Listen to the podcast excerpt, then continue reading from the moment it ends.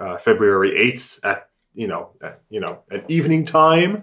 Uh, we've had a bit of time to digest some of the upsets and pleasant surprises because that's right. Uh, we are recording the night of the day of the revelations of the 94th Academy Award nominations. So we've got a lot of great stuff to discuss. We're going to keep this in this nicely casual B roll episode of the K Cut. Uh, loosey goosey, no real formula outside of the fact that we're going to be discussing the major film categories, and those also include any category where a feature film is included. So, animated feature, documentary, and uh, international feature, my personal favorite category always. But we're going to get into some good stuff what we like, what we don't like. Uh, who wants to start what with your most pressing thought that you've had this entire day? I am really delighted Drive My Car got so much love across the board. And we'll get more into that later, but that was what stood out to me. It really, I mean, uh, it's weird because I feel like it's so surprising, but we also shouldn't be surprised because this is the same film that did really well in a whole number of uh, smaller award ceremonies and even got some love in some of the bigger ones, like outside of the international film category. And uh, I don't know. I feel like if there are split votes in Best Picture, and we'll get into those in a second, but particularly against uh, or between Power of the Dog, Belfast, and West Side Story, we could see a really interesting win with Drive My Car potentially. Because if it made it this far, it's obviously held in high regard, and, and rightfully so. The screenplay nomination set off a little ding in my head, but we'll see. Yeah, I feel like because that's typically the most telling thing. So I'll never forget when I was watching the Oscars when Green Book won everything, and Mahershala Ali won an Oscar. I was like, yeah, of course. Uh, we, we figured that was going to happen. The film's only win. Then it won for screenplay, and I said, uh oh, it's going to win everything. And I was right. So you never know. With this nomination for screenplay, which is a big one, a big one. We've seen international films get nominated for screenplays before, but not also for Best Picture, unless it's, I don't know, Parasite, something like Roma, which uh, should have won and it didn't, but should have won. I feel like don't count out Drive My Car it could easily win this. Yes. What were some of your highlights, guys? Outside of the Best Picture nom it got, I was right about Dune. Yes. Sadly, tragically. Oh, with Denis Villeneuve, or um, as we've uh, been corrected, apparently, uh, Denis Villeneuve is apparently his name. So, uh, yes, you are absolutely right in your uh, prediction. It got the best Best Picture, but it got all the. It was tech. I knew it was going to happen. And it got ten nominations. So like you did all these things well, but it wasn't directed well enough. Like what the hell? Yeah, that's what's really weird because it's such a beautiful marriage between blockbuster action and art house, kind of like cynicism and look and feel. Um, I don't know. I feel like I feel like a direction or nomination would have made a lot of sense. So the fact that he's not here is a, a wee bit puzzling. How about you, Andreas? Outside of the fact that the the Spanish government completely just fumbled when it came to what it wanted to nominate for the the Spanish film, you know, consideration for the international category. Uh, Parallel Mothers by Pedro Almodovar, who's one of my top 10 favorite filmmakers of all time. And this is a brilliant film of his, getting some love for its score, but also for one Penelope Cruz, who hasn't been nominated since nine. Um, yeah, I'm nonplussed about that. And anybody who thinks that Lady Gaga should have been nominated, which is perfectly fine, but over Penelope Cruz does not know what they're talking about. Maybe somebody else in that category, but not over Penelope. She fully deserves this. Best Actress was so packed this year that there could have been two completely different nomination sets that were equally valid. As is proven by the BAFTAs. I do think that um, um, Penelope Cruz I was hoping for, but I really didn't think that her name was going to be called, so that was quite a surprise.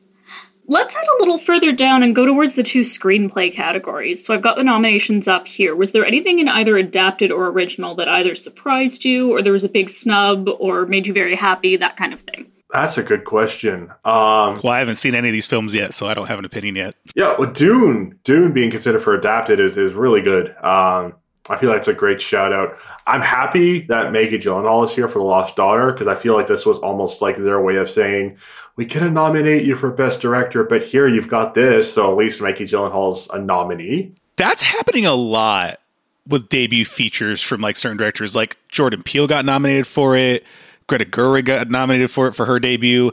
Emerald Fennell. Yeah, it's just something about these debuts that are like that good. Like, yeah, best screenplay. It's honestly surprised me how much uh, The Lost Daughter got in the end, which we'll get into a bit more, but I, I found that super interesting because I really thought it was maybe going to be Coleman in picture, but it did a little bit better than that. Yeah, outside of not getting picture, which I'm still a little sad about, uh, it did well in other areas. But one other shout out in the screenwriting categories outside of Drive My Car. That is this the first time where two international films have been nominated for either category? Because we also got The Worst Person in the World, which I'm I was a surprise. ecstatic about. Yeah, I think that's a brilliant nomination. hmm Yeah, other than that, I think that the lineup was fairly expected for me. I'm not sure if it's the first time we've had two. I know there have been a few nomina- nominees and a couple of winners that weren't in the English language, but that is a new one. Yeah, two in the same year. Uh, I could be wrong, but I feel like it might be. And if so, that's heading in the right direction. Where I've seen a lot of people bring up how the Academy Awards in the past were trying to appeal to like the masses, like the people who uh, you know love blockbuster films or Marvel and stuff. And that's not really the right audience because you're going to annoy them by not making those Best Picture or any high level of the awards.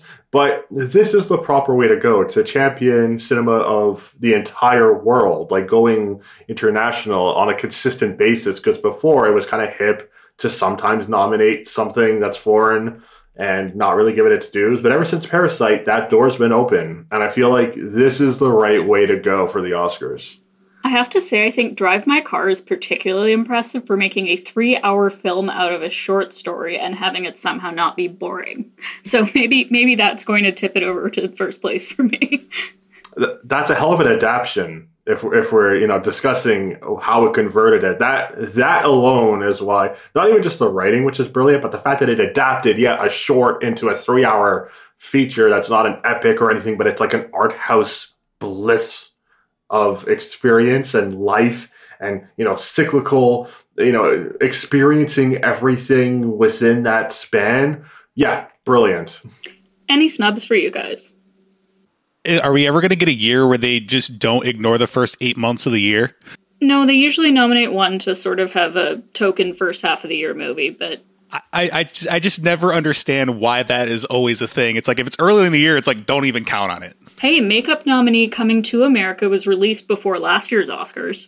Okay, hold on. So can I talk about how um was it uh Lunana? Is that the, what the film's called? The Yak movie? Why is that three years old and still hasn't been released? better question It's a very strange story because it appears to have been submitted for Best International Film for Bhutan last year, which is the first time it would have been nominated. But they disqualified it because there was something wrong with the selection committee and it didn't meet Academy standards. And there was just, I don't know the full story, but something unusual happened there. So this year it got submitted again and it got in. So I'm not sure what's going on there. I'm just mad because there's like no way to see it. But that's the reason why I'm like bothered by it. Outside of the fact that, as James said, it's really hard to see. It was already submitted and it didn't meet expectations. Couldn't that technically have been, you know, vetoed for, say, Blue is the Warmest Color and a ton of other films that had similar hiccups? I don't know. yeah, it's very strange. But um, I'm interested to see because I've been wanting to look into Bhutanese film for a while. Um, um, and this just looks really interesting. And for me, the only snub I can really think of is Come On, Come On for Best uh, Original Screenplay because A, I love Mike Mills, and B, that movie was just really strong across the board and it never quite cracked any of the nominations. This was where it would have been most likely. Yeah, that also makes me sad. It's a it's a beautiful film. And Mike Mills in general is just disgustingly uh, underappreciated by the Academy. Like I remember 20th Century Woman as well. Um, anyway, I, I've been down this road before. Uh, similarly, and what I do when I rank my Best Picture films on Films Fatale, I uh, I include films that could have been up for Best Picture because of the amount of nominations they accrued, Flee, um, and films that just got completely shut out, which boggles my mind. And similar to Come On, Come On, which I feel like is going to make that list of mine, the biggest erroneous, complete neglect of any nominations goes to passing, which I am shocked by, and that that is like the biggest upset. Nothing for cinematography, Supporting nothing for writing. Uh, well, yeah, that's the main one. Tessa Thompson could have squeaked in a nomination, but nothing for Ruth Negga, Yeah. who was previously touted to possibly win this thing. Nothing for Ruth Negga. And both of them were in the Really? game. Um, the screenplay, uh, it was the same thing. It was the debut of Rebecca Hall, so that had a lot of press around it. So I don't really get it. It was such a well done movie, and it was so unusual, and it didn't get in.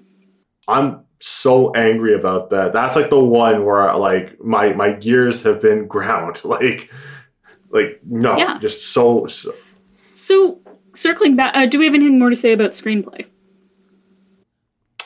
um outside of some obvious ones like Don't Look Up, Belfast, King Richard. Um, I'm happy about Licorice Pizza. Co- well, uh, Licorice Pizza, I want to win that category, but uh, those three films and Coda are basically there because We knew. it, they're they're playing it easy this year. I don't know. not to be not to be rude. They're they're they're fine screenplays, but I honestly feel like um I, I honestly feel like it could have been a little spicier. Let's be honest. Okay, well, uh, going back to Bhutan, we were talking about that, so should we skip to just Best International Film for a sec? Yes. Uh, what are our nominees and from what illustrious countries? We got Drive My Car from Japan, Flee from Denmark, The Hand of God from Italy, Lunana, A Yak in the Classroom, which we just talked about from Bhutan, and The Worst Person in the World from Norway. I have to admit, I've only seen Drive My Car and Flee, and I'm halfway through Hand of God. The Worst Person in the World is a great film and it absolutely deserves to be here. So I'm thrilled about that. Uh, Hand of God. Um, hey, anything made by the person who did The Great Beauty, I'll allow. Um, yeah, the only one that I'm like stumped on is Lunana because I don't know where to watch this thing. Despite the fact that it's three years old, it's still inaccessible anywhere. But I feel like the the Oscars love picking one film in the international category. Love doing it where it's just impossible for common people to watch. Uh, it happens every year. So last year was um, The Man Who Sold His Skin, which we only saw because we got a screener for it. Exactly. Um, you know, uh, a couple years before that was Never Look Away, which was released like two days before the ceremony because TIFF picked it up. The only time that I've ever watched any of these in advance was complete sheer luck. I'm fortunate enough to be able to live near TIFF where I can uh, not just work at TIFF, but also like go as a guest. And when I was not working at TIFF and I was just going as a patron, uh, a friend of mine and I used to just get like a bunch of tickets and just see random stuff. And Omar got nominated a number of years ago, and everyone asked me, "Where where did you find this? Is it playing anywhere?" I'm like, "No, it was complete sheer luck. Like, how are you supposed to predict this is going to get nominated? You can't. Like, it's silly that they do this. I feel like it's intentional. You know, I think they have the power to make things more accessible if they really wanted to. Because honestly, I, re- I remember we had that debacle last year because there was a lot of stuff I had access to because I have access to Hulu and you don't. Mm-hmm. and I'm just like, American they need to figure out a way to make it so everybody can see these before the award ceremony. And the thing is, it's it's really annoying when you're trying anywhere you can to see it in a theater or on a streaming service, and it's just nowhere. It's just absolutely nowhere. Overall, I think it's a very strong lineup from what I've seen and heard. Bhutan, please send us your movie, and this is maybe the least exciting competition of the night because we pretty much all know Japan's going to take it. Um, do you guys have any thoughts on it? hey, as long as a yak in the classroom has nothing to do with my octopus teacher, like it's not some sort of spiritual successor, uh, I'll be I was going to ask, do we have one of those this year where where it's just completely nonsense that it's getting so much hype? Like, if it was a short, I'd have been cool with it. But the fact that I had to sit through that long of this whole thing with this octopus, I don't know. I had fun with it as long as the guy wasn't talking. So on mute, this thing is amazing. And, well, it's not even just that. The fact that it beat Time, Time, which is one of the best documentaries of the last X amount of years. or collective, or any of them, basically. Yeah, stupid. So then we go down to best documentary feature, which I'm just going by the list on Andreas's site, and then we can circle back up. So um, that one is Ascension, Attica, Flee, Summer of Soul, and Writing with Fire. Personally, I've seen three out of five. I'm still missing Attica and Writing with Fire. I have to say, of these three, this may be one of the strongest lineups I've seen in a while. Summer of Soul alone, and that might not even win because there's no clear front runner this year. I think Summer of Soul's Um, I would I would love if it did, but it, we're not certain that it will. That's the thing. Um, Yeah. That alone is brilliant, and then Flee, Flee is just brilliant.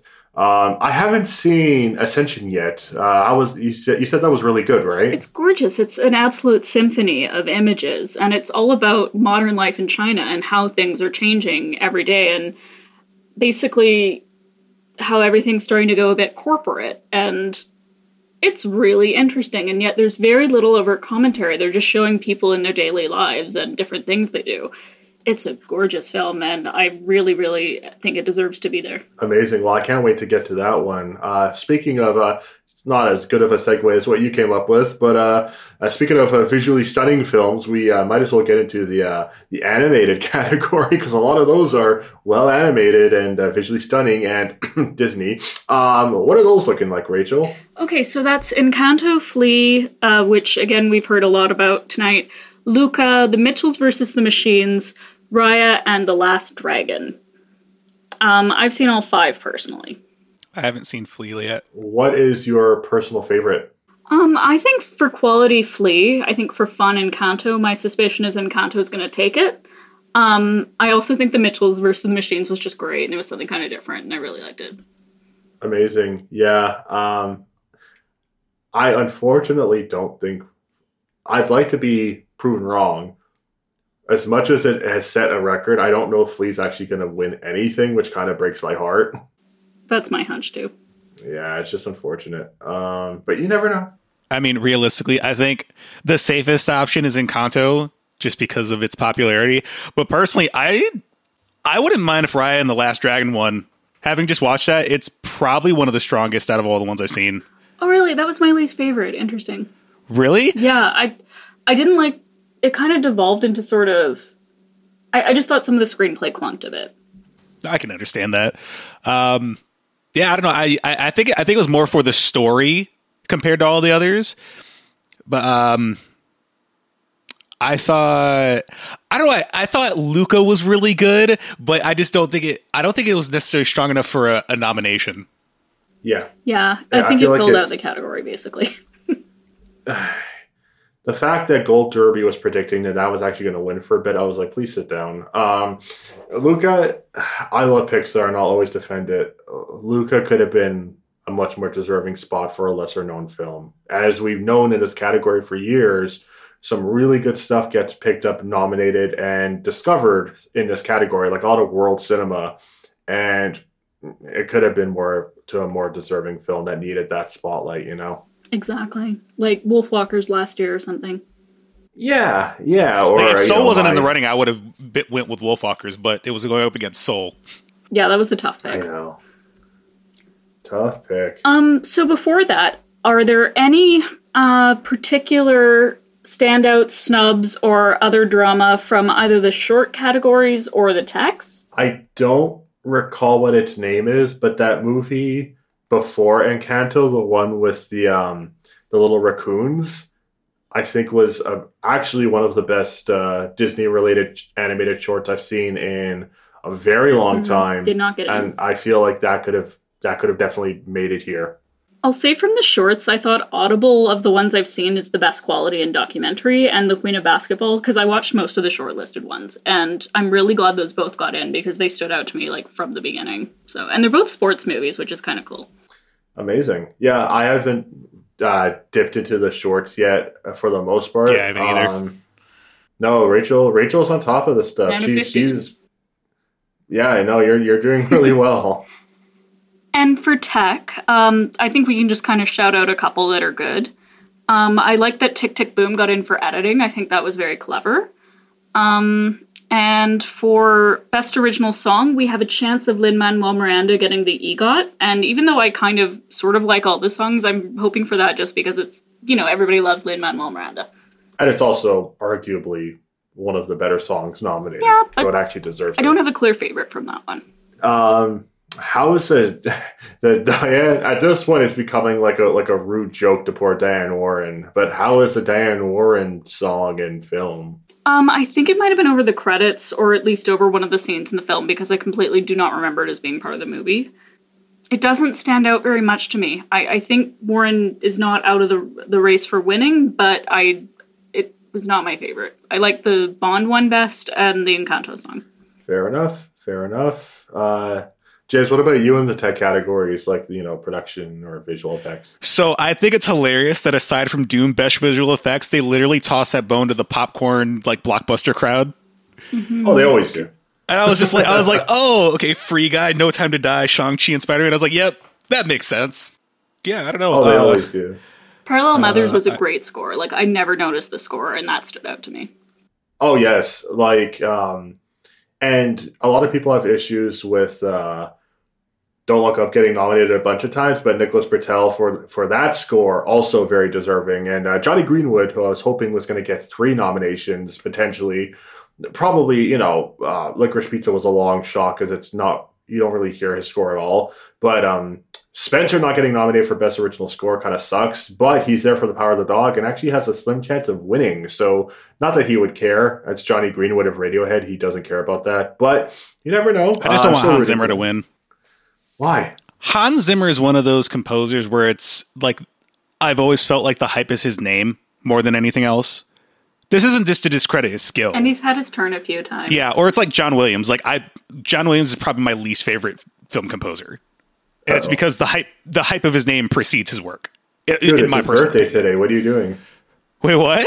it's his birthday today. He just Is turned it? 90. Yeah, I swear to God. 90. Wow. Yeah, what are you doing to the, to the poor guy? What are you doing? I don't. I think the thing is like he has like. I, I think when you have contemporaries who are objectively better, like Ennio Morricone and Bernard Herrmann, it's like if, if he wasn't attached to these blockbusters, where would he be? His relationship with Spielberg is literally what made his career like really pop off. But what about the Dune score? 'Cause I think it's a really good score. Well, I Doesn't still haven't seen Dune it. yet. You haven't? Oh, Oh, that. true. Hmm. Yeah, you, you got to see it first. Yeah. Um, going back Anyway. to visual effects and significant life events for people, um, we did have one bit of news today that wasn't Oscar related, and I just wanted to give a moment to talk about Douglas Trumbull, Oh, who was I, I texted my mother and said this was a giant of cinema, no matter what the job or role was. He was one of the greats. So, yeah, uh, rest in peace, Mr. Trumbull. You were fabulous. yeah. Uh, a huge giant, a huge, huge giant. Um, I actually got to hear him give a speech at, uh, or talk rather, at TIFF for uh, 2001: A Space Odyssey, and uh, I'll never forget that. Um, wise guy. I could have listened to him for hours. Um, has worked on some of the most fascinating films I've ever seen, and a big portion of, of why is because of their visual effects, like 2001: Space Odyssey, obviously. Uh, Blade Runner. Blade Runner is for sure the most mind-boggling film from an effects standpoint that I've ever watched. I adore it. and and how they had to do that those effects like i watched a documentary on the making of it and it's wild the techniques they had to do back then He is a genius. It's a big loss today, very big loss. I I appreciate you um, bringing this up, Rachel. What about you, James? i mean he's uh, literally one of the best to ever do it What, what what more can you say? I guess right. And he did 2001 in his 20s, which is unbelievable. Crazy. That's just like monumental. anyway, before we get too somber, um, Let's head to the supporting categories and take a look at supporting actor. okay, who do we have? Uh, we got Ciarán Hinds from Belfast. We've got Troy Kotsur from Coda. We've got Jesse Plemons and uh, from Power of the Dog and Kodi Smit-McPhee, his co-star, and then J.K. Simmons from Being the Ricardos, which really confuses me because I love J.K. Simmons. I think he's great, but in this movie, you know, he was really good. He was fun, but he just didn't stand out that much to me. So I'm not totally sure what they're doing there. I'm actually working on my Oscar rankings for this category um, right now. Uh, so by the time this episode is up, uh, the list will already be up. I ranked him last, and I hate having to do that because I love J.K. Simmons. It's a fun performance where occasionally he adds a bit of a garnish to an otherwise pretty, uh, pretty sterile film. That doesn't necessarily mean it's a fantastic. It's not a mediocre or bad performance because of him. He did the best that he could, and he's he's brilliant as his character. But I honestly feel like there could have been a lot of other performances in the spot and it's just because Mike faced. yeah. He's not playing Yeah. at Cool Boys. uh, it, I thought it was a very fun performance, but fun is fun really all that it takes? I don't know. Yeah, the other four I don't have an issue with. I think they were all pretty strong across the board. Um, I'm happy about Jesse Plemons because that seemed like a bit of a surprise. Yes, I can finally say um, I was a big fan of Breaking Bad and a lot of films that he's done. Um, the Master. Um, I'm thinking of Ending Things, which I still think is underrated. Um, I can finally say Oscar nominee Jesse Plemons, who is one of my favorite actors working there right now. He's not going to win or anything, but the fact that he's being recognized and for a really, really sublime performance, it's my fourth. You know, I ranked it fourth out of five but that's a pretty big jump from my fifth place to that one. I feel like well deserved. He could be anything. He could be reading a phone book, and I'd be like, "Yes, Jesse, tell me more." And that performance, I think, was the least showy of the entire movie. it that was truly a supporting one, mm-hmm. yeah, because he's the anchor, and every relationship around him is heightened because of him. Anybody else got any input on supporting actors, snubs, happy surprises? Well, I was going to ask uh, on the topic of that film, how do you feel about uh, Kodi Smit-McPhee possibly running away with all of this as is predicted? I think he's the most secure of the acting potential winners. do you like it though? Do you feel like it's it's worthy? Um, I think he was very strong. I have no problem with him winning. Um, I he doesn't stand above everybody else in the category the way some uh, categories do, but uh, yeah, he, he would be good. yeah, I feel like uh, it's such a interesting front runner performance because he he doesn't really have like big grandiose speeches or emotional breakdowns. It's a very naturalistic performance, but he's running away with it, which I think is fantastic. The only person that I kind of feel bad that he would be beating is uh, good old Troy here from uh, from Coda, who uh, I honestly think is the very best thing about that film. He was excellent. Um, and Ciarán Hinds was great. Uh, uh, that's, I think he was the best performance in Belfast. How do you feel about Jamie Dornan uh, not making it? Would you have preferred Ciarán over him or both? I was fine either way. it's it's tough because I do know in the supporting category, some people had some uh, some words to say over which uh, Belfast lady they went with. But before we get into that, James, any thoughts on the supporting actor category at all? Well, not really until I until I see all these. You're gonna have to check it out. So we should get T-shirts with that phrase printed. yeah, let's let's make some money while we're doing this. I know some guys. we can really do that. Uh, oh, merchandising. I'm gonna have to check that out. Uh, pun, pun aside, who are supporting actresses, Rachel? Right, we got Jessie Buckley from The Lost Daughter, which was a wonderful surprise, and now I have to eat crow because I told my mother for the last three months there was no way she was getting in, and now she's getting in. Um, and then we got West Side Story's Ariana DeBose, who could set an Oscar record because she might be the first person ever to win with two different actors in a original film and a remake for the same role. Um, Belfast, Judi Dench. This is the one I kind of quarrel with because I think Caitríona Belf. I don't know how to pronounce her last name. Um, would have been would have been the stronger nominee. I feel like Judi Dench got in on being Judi Dench as much as I love her. Power the Dog, Kirsten Dunst. How is this her first nomination, honestly? But it was well deserved. And then Aunjanue Ellis is the only one I haven't seen yet, but I've heard really good things. Yeah, that um, I feel like they did the the it kind of like what happened with um, a lot of people were upset back with uh, Nocturnal Animals when um, Aaron Taylor Johnson, I think his name is, uh, was supposed to be the front runner, and then they ended up going with Michael Shannon, which I have no qualms with because I think Michael Shannon's fantastic. But similarly, it's like Oscars. What are you doing? And I feel like so many people are mostly upset over this switcheroo because, as great as Judi Dench is, I feel like they went with the wrong supporting actress. I feel like um, Oh my goodness, I don't know how to pronounce her name either. Um, Well, anyway, she was wonderful. Um, Caitríona Bell from Outlander, uh, which is where many of our listeners will know her. Um, yeah, I walked out of that movie thinking Judi Dench was a little miscast, to be honest. whereas, um, whereas the other character, the other supporting female character, I feel like honestly kind of stole the entire film. So I could see why people are upset. I guess it's better than if Dench got nominated for Cats. So Well, anything getting nominated for cats, but uh, uh, yeah. Otherwise, um, DeBose is probably going to win this whole thing, uh, which I have no problem with. I think she's she's really good. Uh, Jessie Buckley is a very pleasant surprise, and I feel like if you're going to go with Olivia Colman, this makes as much sense given the fact that the Lost Daughter has those two different storylines, the the present and the past. Um, that just makes perfect sense. Yeah, I can't see anybody de- but DeBose winning. I am sorry Ann Dowd didn't get in. She would have. She was a phenomenal performance. Yeah, as a leftovers fan, that makes me sad as well. Um, but at least uh, Kristen Dunst finally got nominated. You know, at the expense of Ann Dowd, I guess. But um, Kristen Dunst never being nominated uh, is it's like when Scarlett Johansson finally got nominated uh, twice in one year, no less. Um, it just feels right. so, James, do you have anything to say about supporting actors? Uh, once again, no. I will say though, as as much as there are always upsets with you know decisions and all the results, the one thing a lot of people I don't think ever remember or don't talk about enough is all the voters don't always watch all the movies. True. so it's like, what are they voting based on? It's like could could you know just just short of the people necessary for the roles that you really want to be voted for.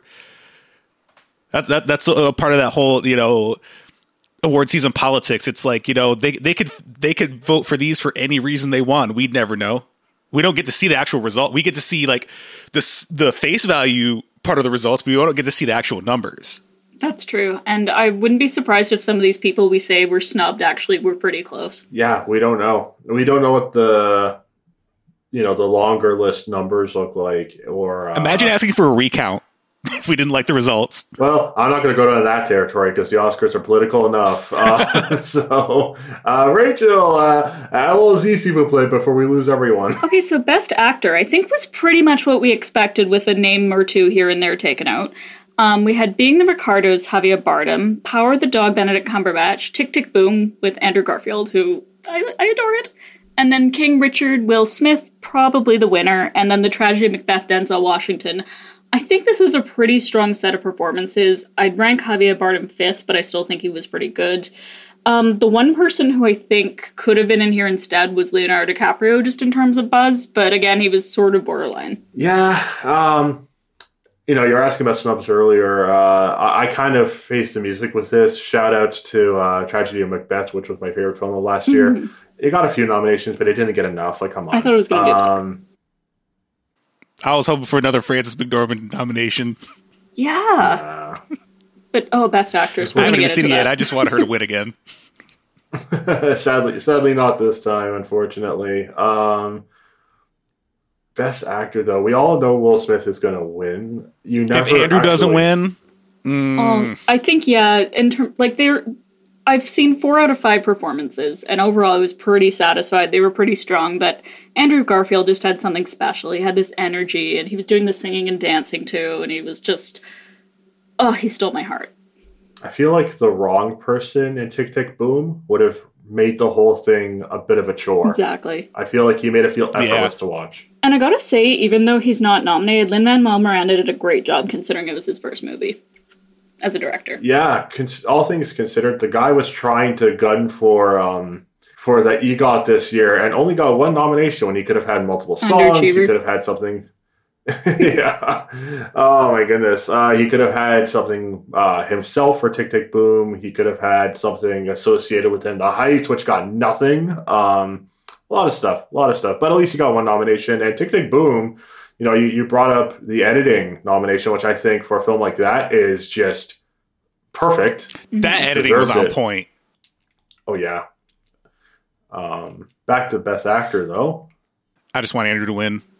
Yeah. Yeah. It was great. You don't get performances like that too often.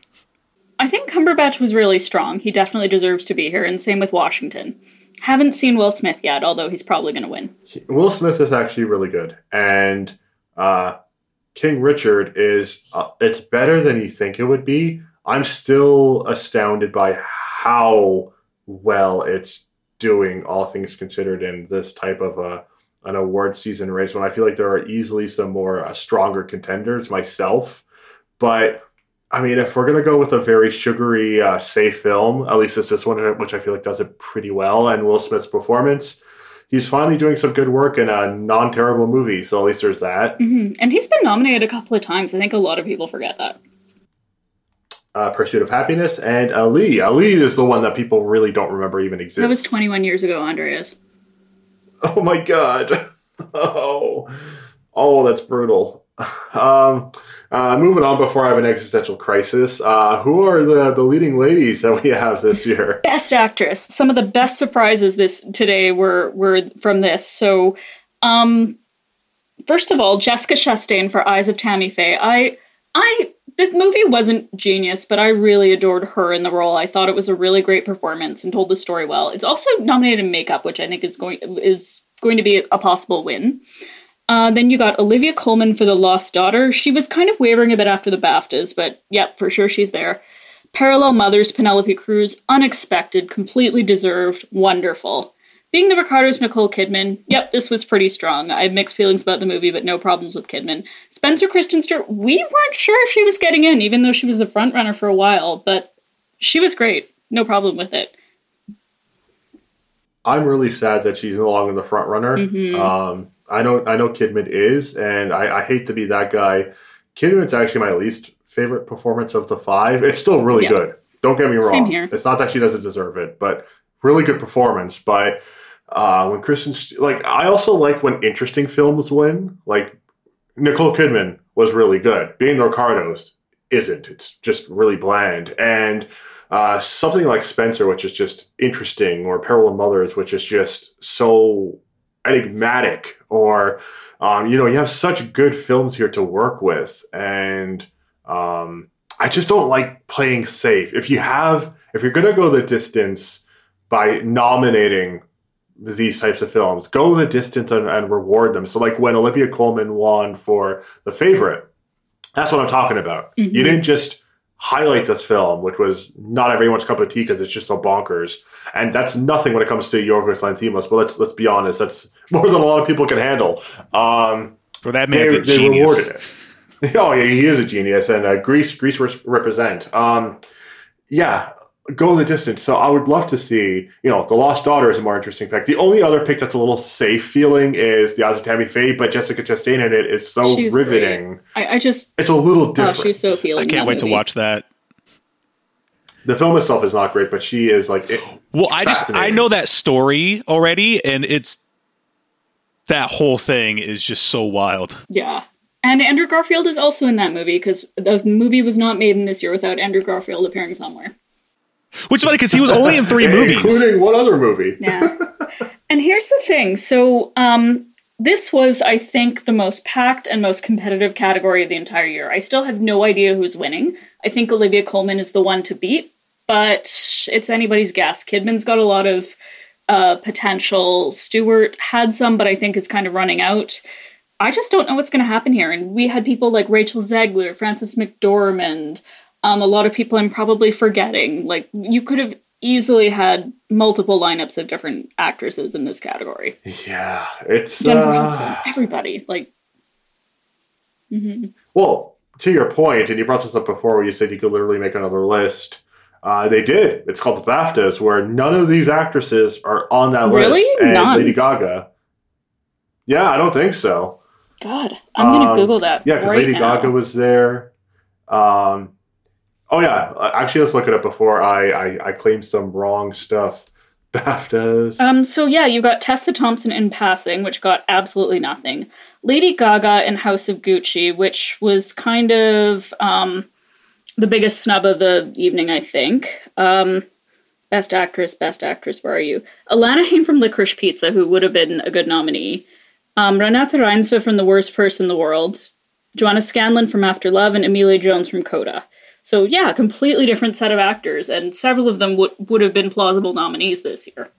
especially if they're going the worst person in the world, you know, in anything, anyway, I feel like she that would have been a great nomination. Alana Haim and uh, oh, Philip Seymour Hoffman's son, Cooper Hoffman. Uh, those are two of my least favorite snubs of the of the. Mhm. I can understand why they Um, didn't get in, but they would have been good nominees. Yeah, I don't think they were going to win, but like the recognition would have been fantastic. I would easily have replaced uh, the Ricardo nominations with both of them. All right, so before we go on to director and picture, I just want to shout out a couple of the records because a lot of milestones have actually been set with this ceremony. which is surprising. But so, as we mentioned, Flee is uh, it's the first movie ever to be nominated for animated, international, and documentary.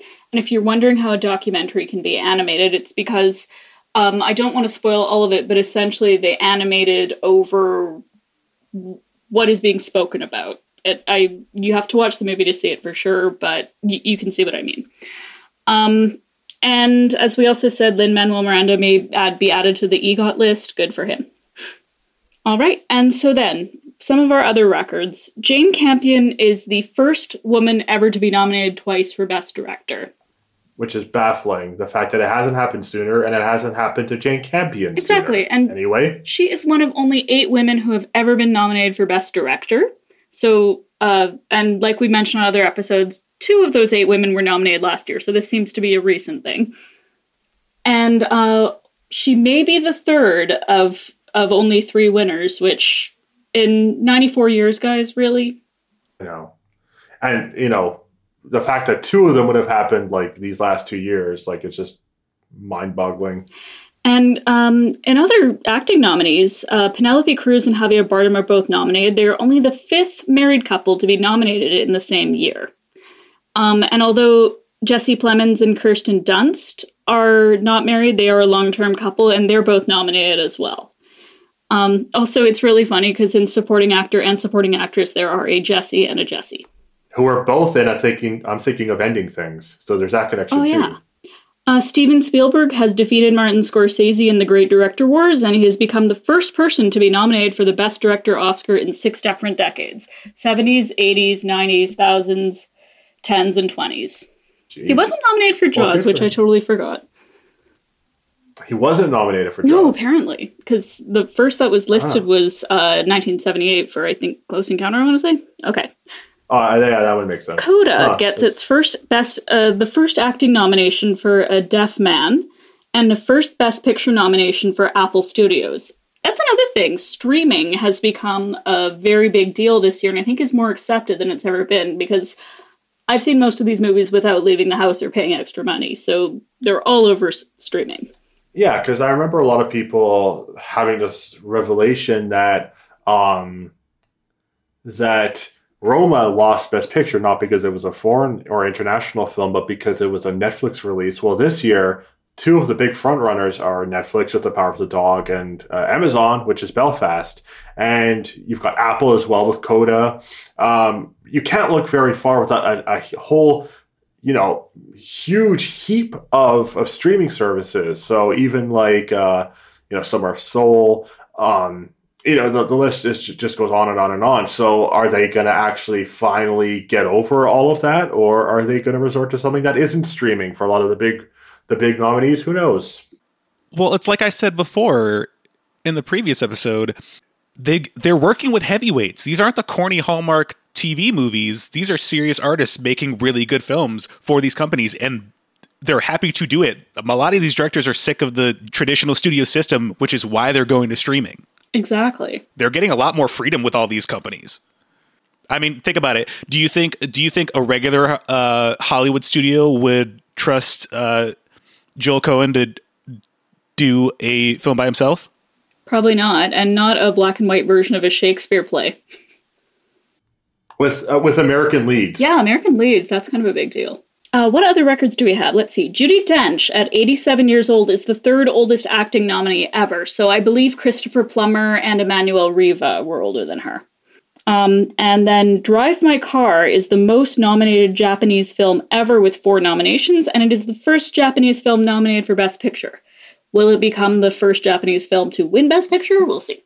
It's and Japan has done well at international film, but it's never cracked the top category so far until this year.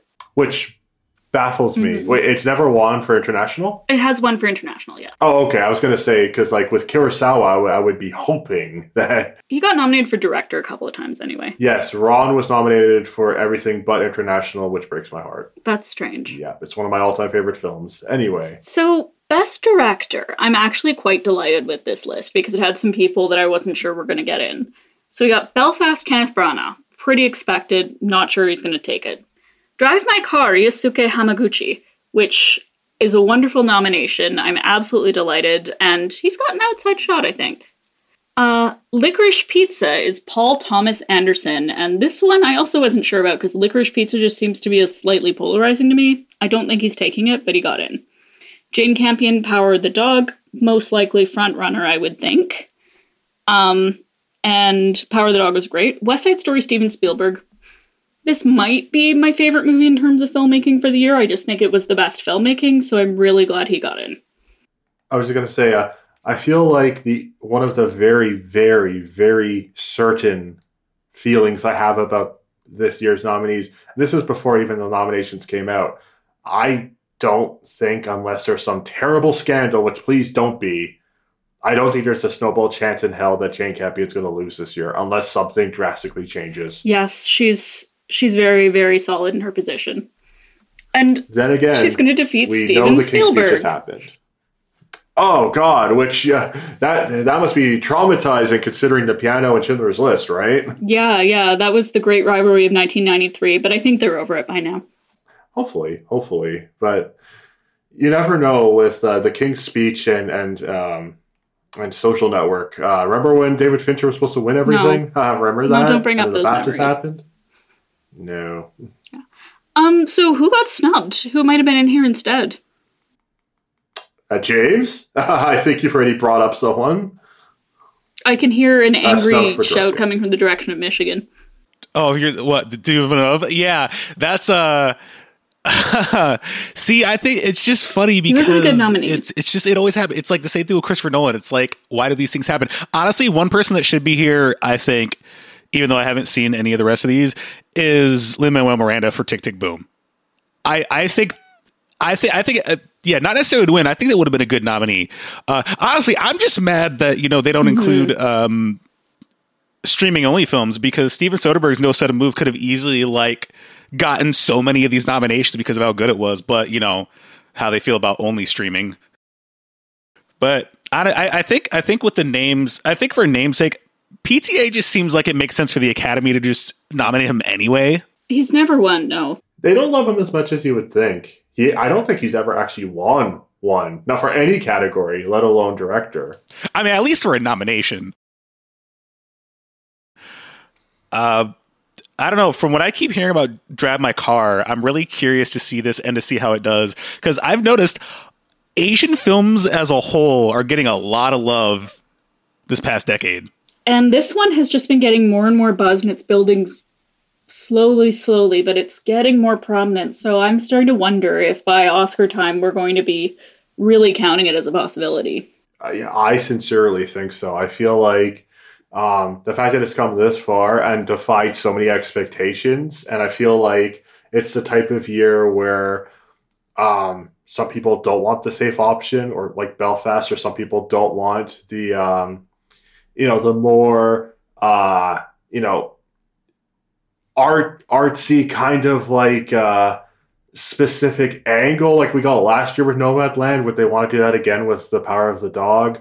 Are they looking for something completely singular like Drive My Car? So who knows? As for um, my pick, and it's not a foreign concept. They've done it once or twice before where they've had multiple international directors. It's very rare for them to do so, but still, I feel like we should have seen some Pedro Almodovar here. I feel like that would have been really nice for Parallel Mothers. Or, um, you know, James, you were bringing up people that the Academy loves. I thought they loved the Coen brothers, maybe the other one, because uh, no love for for the one Coen who worked on um, Tragedy of Macbeth. It's it's so wild though. Like you got to think about it. It's like he did this movie by himself for once. It's like that's just an anomaly himself. Maybe they prefer Ethan.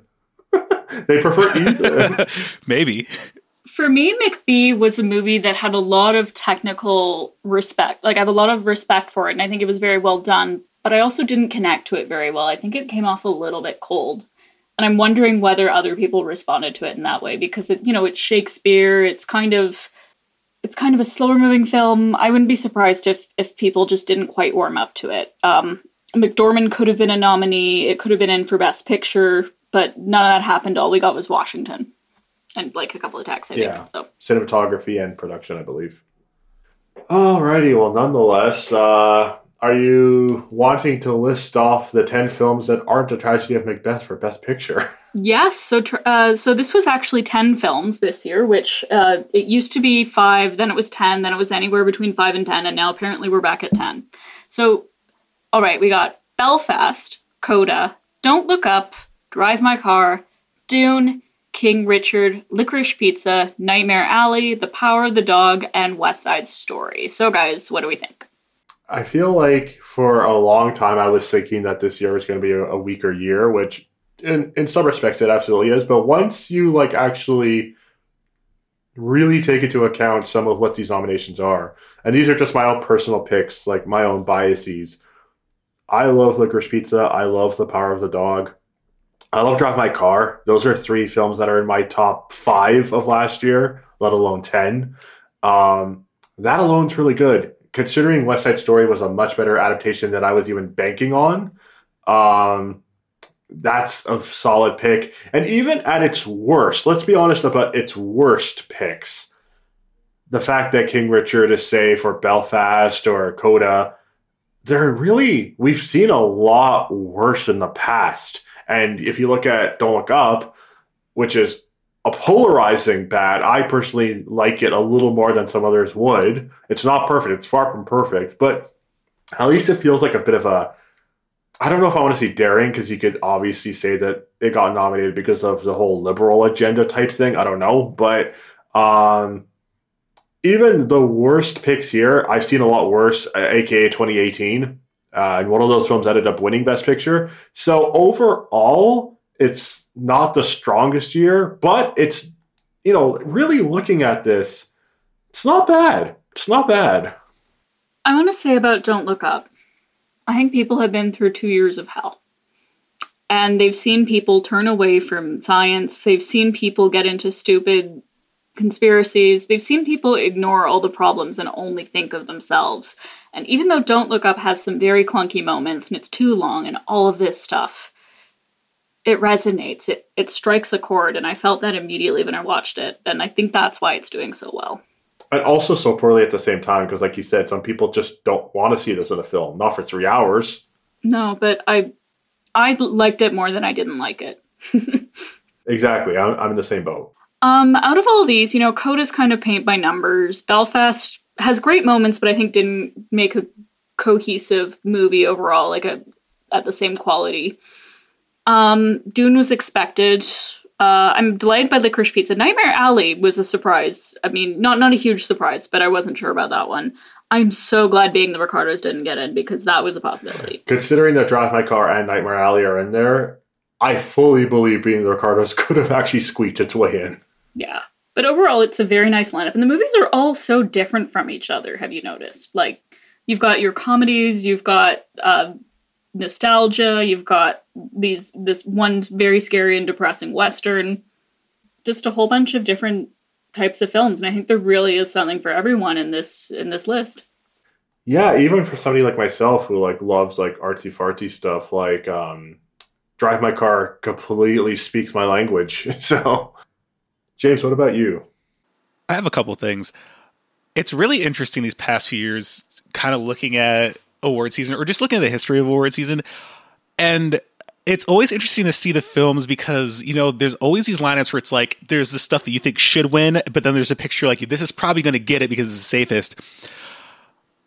I want another year like the films from 2019 when they were given awards in 2020 the best picture selection those nominees there was not like a single safe pick in there which is one of the reasons why I think Parasite took it because it's like they had no excuse but to like what is actually the best film out of all these.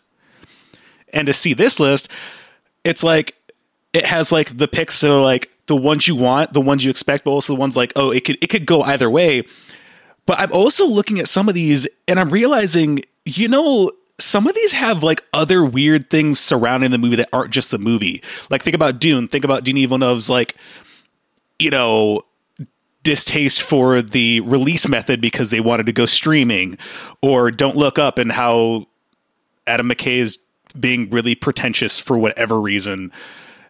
Or like King Richard, because when King Richard came out, a lot of people are highlighting the fact, like, how come they didn't really bring up much about the family that he abandoned? And I'm just like, it, it's like movies live their, these other lives outside from just being media because of the people who make it or what they're about. And I'm just like, it, it could literally go anyway for any of these films. Mm-hmm. Yeah, I don't know. It's it, it's just it, it's getting more into award season. I'm just like, there's just more to the than just the movies. Before it was like it's just the movies. Now I'm just like, there's so much that goes into this, mm-hmm. and there's so much historical precedent for things, and there's so much about buzz. Like a person could give the best performance of the year, but if they don't get the traction, they're not getting anywhere near the Oscars. Yeah, if they don't have the financing, if they don't brown nose the Academy, all sorts of stuff. Or if there's a name that you just expect. Like, honestly, it's like I've heard a lot of great things about West Side Story, but Steven Spielberg could probably make anything and get nominated because he's Steven Spielberg. Not to discredit this movie, but it's like you see Steven Spielberg, it's like, yeah, he's going to get something. I hate to discredit that, but I, I, I can't. If the post made it for no reason, I, I, I can't. I can't deny that that's possible. Mm-hmm. Yeah, but this one, this one was definitely worth it. Like if they were going to award him for any of his later movies, this one was a good choice. Absolutely. So before we sign off for the night, does anyone have anything left to say for any of these categories? Anything that stood out? Any Oscar info? Can I just say one last uh, piece of very cynical response to something? Um, yes.